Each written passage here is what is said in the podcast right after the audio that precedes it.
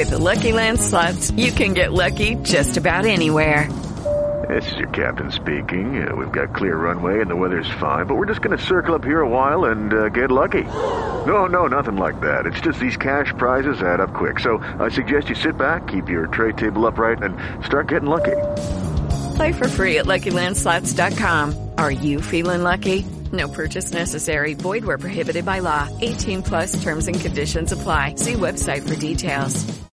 Bentornati su Scontro Corrente. In questo video parleremo dei concetti di competizione e concorrenza.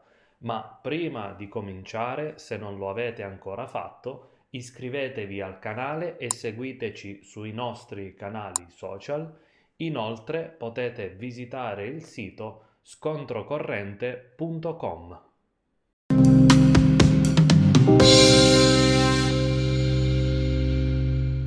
Per capire cos'è la competizione dobbiamo innanzitutto capire il significato di tale termine. Dal punto di vista etimologico la parola competere deriva dal latino e si compone di due eh, elementi. Com, la particella com che significa la tendenza ad unirsi e petere andare verso. Il dizionario Treccani invece parla di eh, lotta, gara, contrasto fra persone o gruppi di persone per cercare di superarsi o raggiungere un primato. Dal punto di vista del linguaggio economico, invece, si parla di concorrenza, il cui significato etimologico è analogo alla parola competere. Allora la competizione si traduce in una lotta dove i partecipanti sono consapevoli di eh, essere all'interno di una gara, quindi la competizione, che deve stabilire un primato.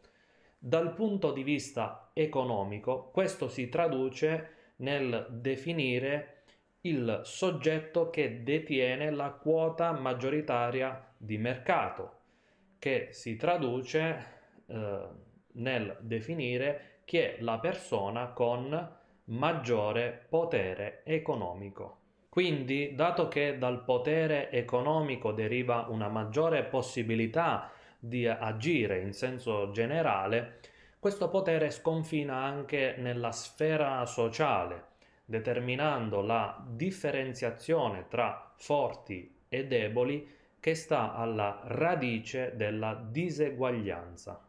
Nel linguaggio della società occidentale la parola competizione viene usata in molti altri ambiti, oltre che a quello economico. Infatti essere competitivi è sinonimo di efficienza, quindi chi è competente non è solo chi ne sa molto di un determinato ambito, ma è anche molto produttivo rispetto a quella sfera. Nel linguaggio proprio del libero mercato, l'idea di competizione molto spesso viene associata all'idea di lotta, scontro, battaglia. Quindi il fatto di partecipare ad una gara fa sì che eh, il significato della vittoria sia associato alla sconfitta di un avversario, del proprio rivale di mercato. Il mondo in cui viviamo, quindi dai singoli individui alle imprese, dai singoli stati alle potenze continentali, è permeato da relazioni orientate al conflitto e alla rivalità. Questo vuol dire che eh, competere eh, significa, attraverso il concetto di merito, selezionare il più adatto, lasciando maggiore spazio a chi è stato maggiormente concorrenziale. Tuttavia, la natura conflittuale e l'annullamento del più debole costituiscono eh, le principali contraddizioni della competizione stessa.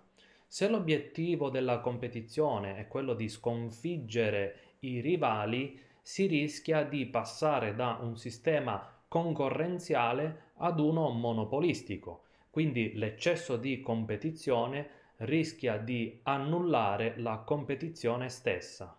L'eccesso di competizione porta anche degli effetti psicologici e sociali. Infatti il sociologo Bauman ha riscontrato che si sono eh, persi una serie di comportamenti orientati all'altruismo e di identità eh, collettive con il conseguente indebolimento del senso di comunità.